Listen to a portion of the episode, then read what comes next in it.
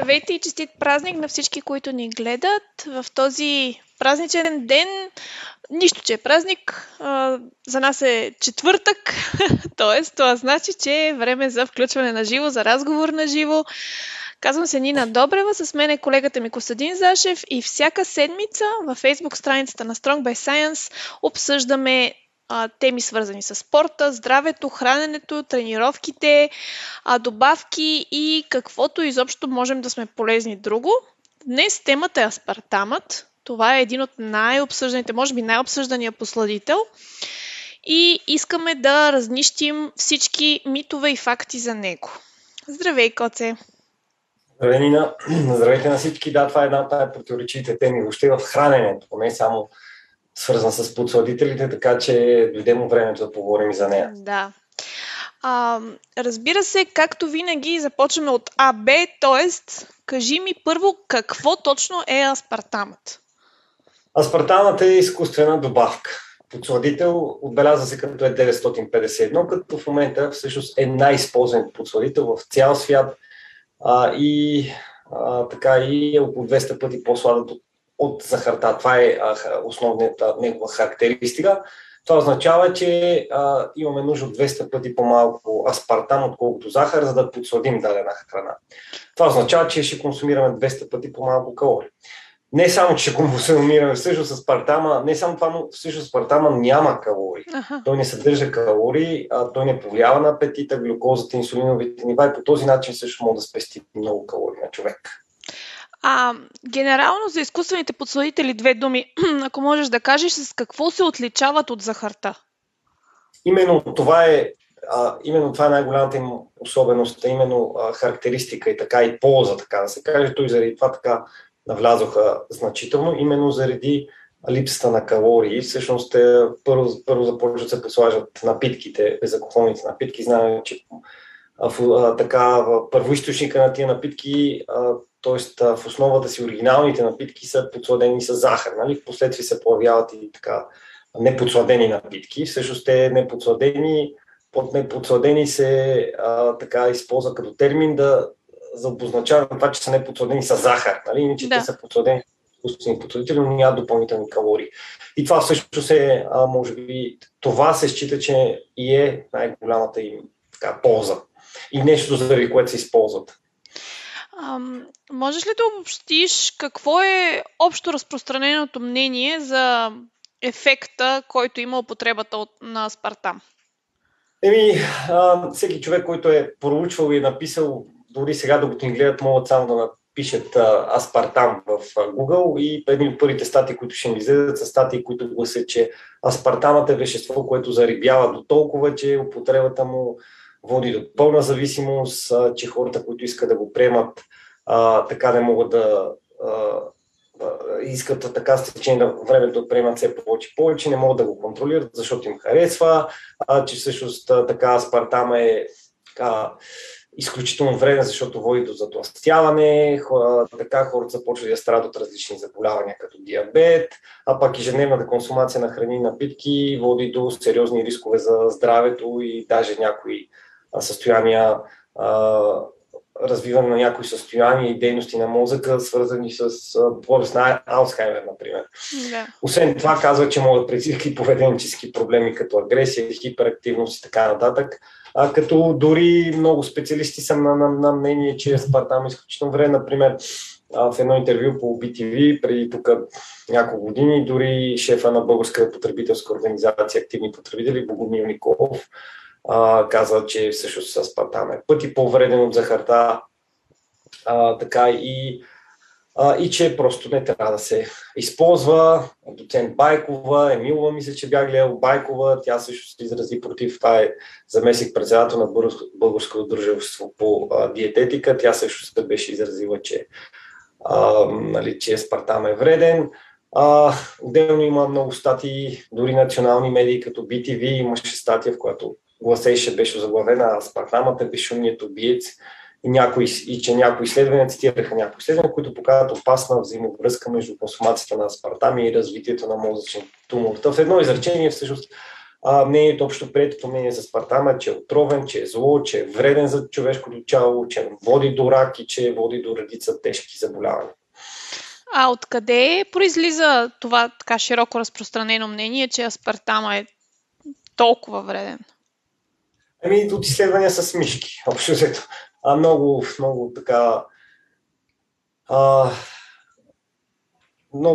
много други аспекти в храненето, обикновено по много други въпроси, обикновено първите корените на някои митове именно се датират от изследвания, животински изследвания или инвитро изследвания, но основно тези мнения произлизат от изследвания с мишки. А вреден ли е за мишки и за животни, например? Има ли данни за това? Има, но същите тези проучвания показват, че тези резултати, които показват, че може да е вреден за животни, не могат да се екстраполират върху хората, тъй като пуховете метаболизират аспартама по различен начин. Mm-hmm.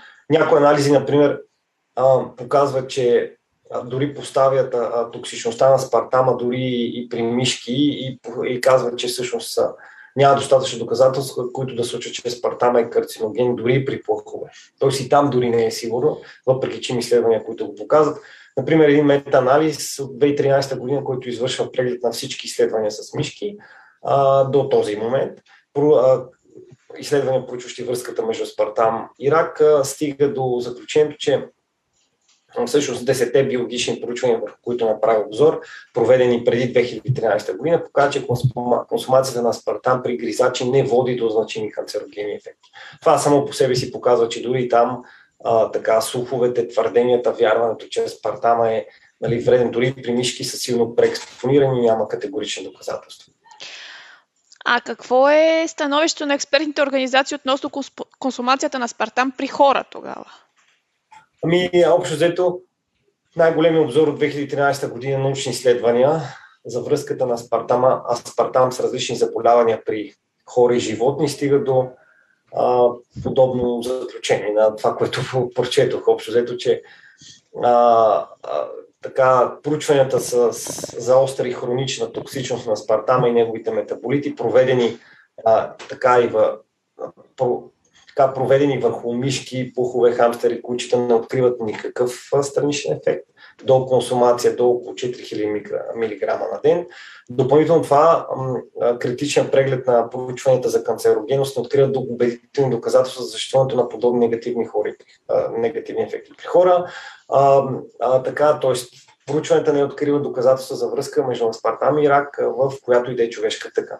Резултатите от научните изследвания показват, че при сегашните нива на аспартам като подсладител той е напълно безопасен. Това е заключението на този обзор, като научното становище на експертния панел на Европейския орган по безопасност на храни, всъщност който е направен при преоценка на доказателствата за безопасността на аспартам, гласи, че всъщност е установено ниво точно. От изследванията за токсичност при животни е установено ниво на безопасност от 4000 мг на килограм тегло на ден, при което не се наблюдават странични ефекти. Съответно, експертния панел на комисията стига до изводите, че не съществува становище за притеснение, не съществува основание за притеснение по отношение на опасността от аспартам, тъй като допустимата дневна доза, в която попадат повечето хора, това е 40 мг на килограм на ден, е 100 пъти по-ниска от спомената по-горе. Тоест имаме максимално установена безопасна доза, т.е. 4000 мг, тази, която е допустима, е 100 пъти по-ниска от това, или 40 мг на ден. А какво значи 40 тегло на ден? Да, какво значи 40 мг на килограм тегло? Ако, за да си го представим, например, в безалкохолни напитки, или знам ли аз, как да знаем дали го достигаме това количество? Това е допустима доза, това е количеството на субстанция в дадена храна или напитка, която може да бъде погълната от човек всеки ден до края на живота му, без да има значителен риски за здравето. Както казах, тя се определя изключително консервативно. Mm-hmm. Се разделя максималната доза, при която не са наблюдавани странични ефекти в изследвания, и се раздели на фактор от 100. Изключително консервативно. Наистина звучи много консервативно. Да, и това е допустимата денодоза, така като всъщност как се определя, например, за да достигнем допустимата доза, това означава, че трябва да приеме 40 мг на килограм на ден, ако множиме по 70, това е теглото на средностатистически човек, ще определиме, че всъщност трябва да приеме 2800 мг на ден, или 2 грама и 800 мг, всъщност това аспартам. Това в кенчета кола, например, в тия 330 литровите кенчета, се равнява на 22 кенчета кола на ден. Това е такава без захар, нали? Това е, да, без захар с аспартам, защото подсладените са... Да. Колко кенчета, извинявай? 22 кенчета на ден, всеки ден, ако пием до края на живота ни, това е допустимата дневна доза, при която не очаквахме никакви странични ефекти. От аспартам, да. Това също са близо 7 литра кола на ден, то това е 7 литра дори вода, ще е трудно да се изпие, по-нижо горе пие 2-3 литра вода, т.е. ако някаква случайност, нали, хората, които все пак консумират 7 литра кола на ден, трябва да знаят, че всъщност най-вероятно ще ги убие количеството кофеин в колата, а не аспартам, от аспартама нищо няма да им стане. Но ако по някаква случайност си мислят, че всъщност това количество може да е вредно, тогава отново припомним, че всъщност, че допустимата дневна доза се определя, като разделим най-ниската доза, при която са наблюдавани странични ефекти при изследвания. На 100. Случай 4000 мг, нали, като на фактор от сигурност 100. В този ред на мисли, дори да надвишиме тази доза, 22 кенчета, 100 пъти отгоре, едва ли ще получим странични ефекти от аспартам. Та, пак лесно може да го оценим. 4000 мг на килограм тегло по 70 кг, получаваме 280 грама аспартам на ден може да приеме. Това количество се равня на 2240 кенчета кола на ден. И пак стигаме до дозата прави отровата, смисъл, че и тук, като буквално мисля, всяка добавка и всяка храна може да бъде вредна в изключително големи количества, и тук говорим за изключително големи количества. Да, някои абсолютно. Абсолютно е така, не е напразно, този принцип сме говорили много. Това е основен принцип в токсикологията, дозата прави отровата. Нали, това е нещо, което шарлатаните, буквално казвам, тия най-големите, те, които наистина подвеждат съзнателно, плашат умишлено хората, нали, никога не взимат под внимание, че дозата прави отровата, че всъщност това е изключително важно. Да. Сега, очаквам, че може да има мнения, винаги има мнения, че тези изследвания са платени от индустрията, че производителите на напитки с аспартам или на продукти с аспартам си ги плащат и са изкривени и не са верни. Можем ли да кажем нещо на тези хора, което да ги успокои? Имаме един лайв, който говорим защо трябва да вярваме на ушите. Следен там имаше примери за мултимилиардни индустрии, няколко примера за мултимилиарни. Аспартам е толкова нищожно бедна индустрия в сравнение с тия мултимилиарди. Тя е индустрия за нещо от 100-200 милиона, мисля, че беше нещо. Да, изглежда много, но на фона на цигарената индустрия, на фона на алкохолната индустрия, която е 1800 милиарда, не милион, годишен отбор, просто е нищожна брънката. Всъщност, за тия най-големите индустрии, всъщност категорично научните изследвания показват, че са вредните. Какво става, нали, в смисъл, дори от тази гледна точка не се връзва като логика, нали, в смисъл, най-големите индустрии категорично показват, че продуктите им като алкохола, като цигарите са вредни, опасни за здравето, предизвикват рака, пък също тази аспартама, която е десетки пъти по-бедна индустрия, сама по себе си, нали, там и всички изследвания ще са платени. Не се връзва. Но дори да го оставим това на страна и да кажем така и така, нали, да кажем, че са платени. Тук има един физиологичен факт, който не мога да избягаме. Тук, той е следния. Аспартамът в човешкото тяло всъщност се метаболизира до най-обикновени аминокиселини. Той се метаболизира до 50% фенилаланин, 40% аспартатна киселина и 10% метанол.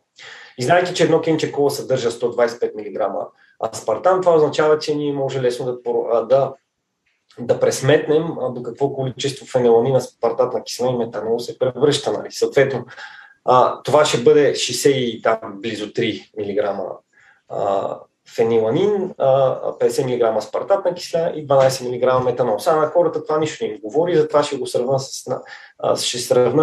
тези количества на тези аминокиселини с количеството, което мога да получим от най-обикновена пилешка пържола, например, защото фениланин и аспартатната киселина са аминокиселини. Значи една пилешка пържола, например, съдържа 3200 и 3235 мг фениланин. Това е 52 пъти. Като под една пилешка пържола разбирайте 200 грама стандартно количество. 200 грама месо пилешко. Значи 3235 мг фениланин, което е 52 пъти повече от съдържанието на фениланин, което се получава в резултат на изпиването на едно кенче кола.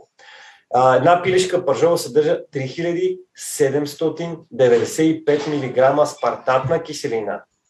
3795 аспартатна, което 61 пъти количеството на аспартатна, което ще получим, като изпиваме едно кенче кола.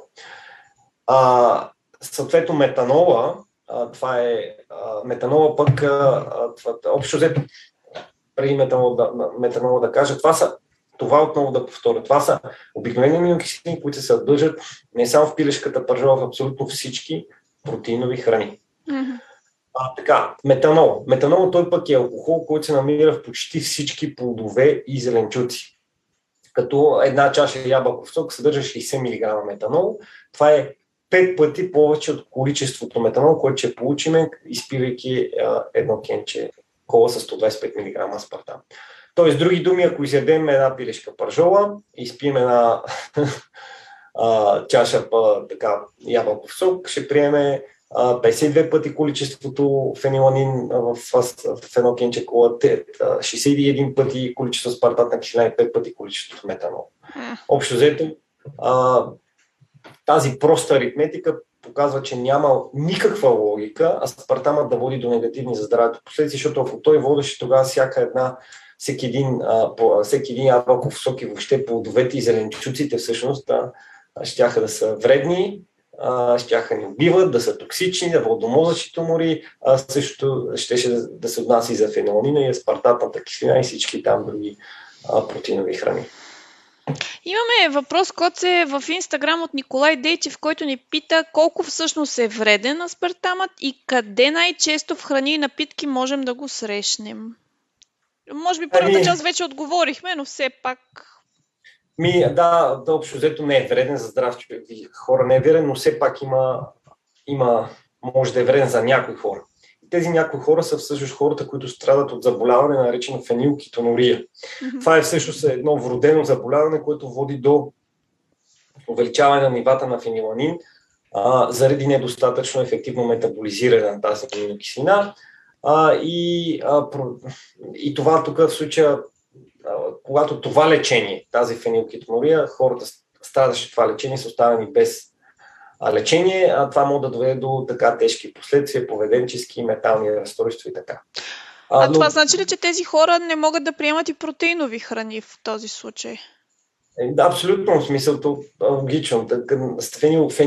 Фениланина, както казахме, е аминокиселина, която се намира в почти всички протеинови храни, така че това означава, че хората трябва да избягват абсолютно всички храни, съдържащи протеин, заради концентрацията им на фениланин. И аспартамът, намиращ се в безалкохолните напитки, ще има последния проблем на тия хора. А в кои храни и напитки се среща най-често? Сега е ясно за подсладените безалкохолни напитки, които не са с захар. Нещо друго можем ли да споменем? Абсолютно всички, освен най-вече основно в захрани не може да се седя към момента, но основно в напитки се добавя. Основно. Като е много по-сладък. Иначе се използва отделно като подсладители, които продава се отделно и като подсладител, който вече може да се използва при правене на различни кексове, торти, сладки и така нататък. Нали? Така че предполагам, че в тях го има, макар че там са други подсладители са по-популярни. Нали? Основно в напитки се използва, безалкохолни напитки. Използва се и в някои такива, знам, че се използва в някои протеинови пудри, нали? В добавки. Също. протеиновите добавки, които ние много често препоръчваме, нали, са едни от продукти, които не използват основно за подслаждане изкуствени подсладители. Да, да. Добре, защо след като всичко, което ми каза сега е така, защо 99% от информацията за аспартама, която можем да открием в медии, в блогове, в социални мрежи, в нутриционисти, които така разпространяват като информация, защо тази информация продължава да бъде обикновено тезата аспартамът е отрова и е опасна добавка? Ами, защото медиите излучват селективно новини, които са гръмки, разтърсващи, предизвикват интереси, предизвикват емоции в хората. И тези новини се четат, и тези новини предизвикват трафик. И в крайна сметка, всъщност, то никой човек няма да чете заглавия от типа още едно изследване, което показва че безопасност, че когато се консумира в нормални дози, т.е. допустимата дневна доза, аспартам е безопасен. Никой няма да чете такива изследвания. Докато заглавия от типа аспартама предизвиква рак, нали, всички ще умрем, нали, това е заглавие, което много значителен трафик ще предизвика и точно такива, и обикновено медиите имат така навика да цитират такива гръмки заглавия, много често и по веригата на дезинформацията пускат някакво такова заглавие, всички го пресподелят, нали, излезло е някакво, много често изследванията се интерпретират и погрешно, нали, особено от хора, които нямат достатъчна експертиза, излезе някакво, примерно, инвитро проучване или някакво животинско изследване, което предполага, че дадена съставка може да е опасна, това се цитира с заглавие, научни изследвания откриха, че това е вредно и опасно, нали, пресподеля се от големи медии с желанието да предизвикат гръм и трясък и голям трафик. И така, и това е причината да продължават да живеят такива митове, не само за аспартама, във всички други отношения се случва това. Например, много хора си мислят, че хората, които гледат новините, са по-информирали ни от хората, които не гледат новини за престъпността. И в резултат на това очакват хората, които хората, които гледат новини, са по-информирани, но в действителност това не е така. Има изследвания, които показват точно в този аспект. Проучвания, които показват, че хората, които гледат новините, са доста по-лоши при прогнозирането на престъпността, т.е. доста по-неточни при прогнозирането на престъпността, отколкото хората, които не гледат новини. Хората, които гледат новини, обикновено надценяват случаите на престъпност, защото медиите показват само лошите новини, не показват добрите. Но, както си казах, както говорихме, това е и задачата на медиите. Задачата на медиите да ни привлекат вниманието. Точно за това, ако искам обективна гледна точка, особено по отношение на храненето, така на тренировките, ние трябва да се допитваме до науката, а не до медиите. Какви изводи можеш да обобщиш за подсладителя аспартам от всичко казано днес до тук? Значи, ако трябва да общиме, нали, има една максима, хората са чували, че когато нещо звучи твърде хубаво за да е истина, много често се оказва неистина. Да. И тази максима, нали, в много отношение е валидна, но като много други неща си има изключения. Тук тя не е. Тук случая, въпреки че звучи страхотно, едно вещество, което прави храната ни толкова сладка, колкото захарта, но няма калории, не вдига инсулина, не вдига глюкозата, звучи твърде хубаво, за да е истина. Така, освен това, в човешкото съзнание сладко и здравословно са две противоположни неща. И изкуствено и здравословно също. В случая на аспартам обаче това е абсолютно истина. Тоест, именно благодарение на чудото на съвременните технологии, ние днес можем да подслаждаме храната си, без това да ни носи допълнителни калории и без това да ни носи риск, какъвто и да е за здравето. Нито за диабет, нито за сърдечно-съдови, нито за рак, нито за мозъчни тумори, за каквото и да е. Това досието, ако мога така да го нарека, на аспартам е абсолютно впечатляващо и показва абсолютно пълната му безопасност, категорична пълна безопасност. Ние, именно благодарение на чудото на науката, чудото на съвременните технологии, ние днес можем да подслаждаме храната си, без да си добавяме допълнителни калории, без това да ни носи допълнителни рискове за здравето. Много ти благодаря, Коце. Надявам се, че ако не да сме променили мнението на някой, то поне сме дали поле за така, размисли по темата и се надявам хората, които ни гледат, да са с отворено съзнание за тази информация. Ако все пак се появят така притеснения, допълнителни въпроси, искате допълнително да обсъдим тази тема, въпреки че сега нямаме въпроси, ще се радваме и след края на този разговор да ни пишете в коментар, за да ги обсъдим. Насреща сме. Коце, аз за пореден път много ти благодаря за информацията. Ние приключваме за днес, ще се включим следващия четвъртък, по-натам, не знам дали следващата седмица, но със сигурност в следващата седмица ще обсъждаме и други добавки. Например, мононатриевия глутамат сме планирали, да. Но за това по-натам. За сега ви оставяме, чудесен празничен ден ви желаем и хубав четвъртък. Чао и до скоро! Чао!